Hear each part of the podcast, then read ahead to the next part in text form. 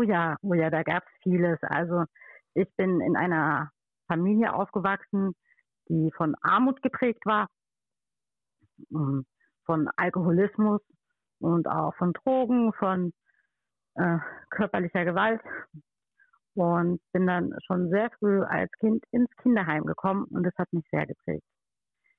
Wie du dir vorstellen kannst, gab es dann natürlich verschiedene Glaubenssätze, die ich dann ganz lange habe auflösen müssen.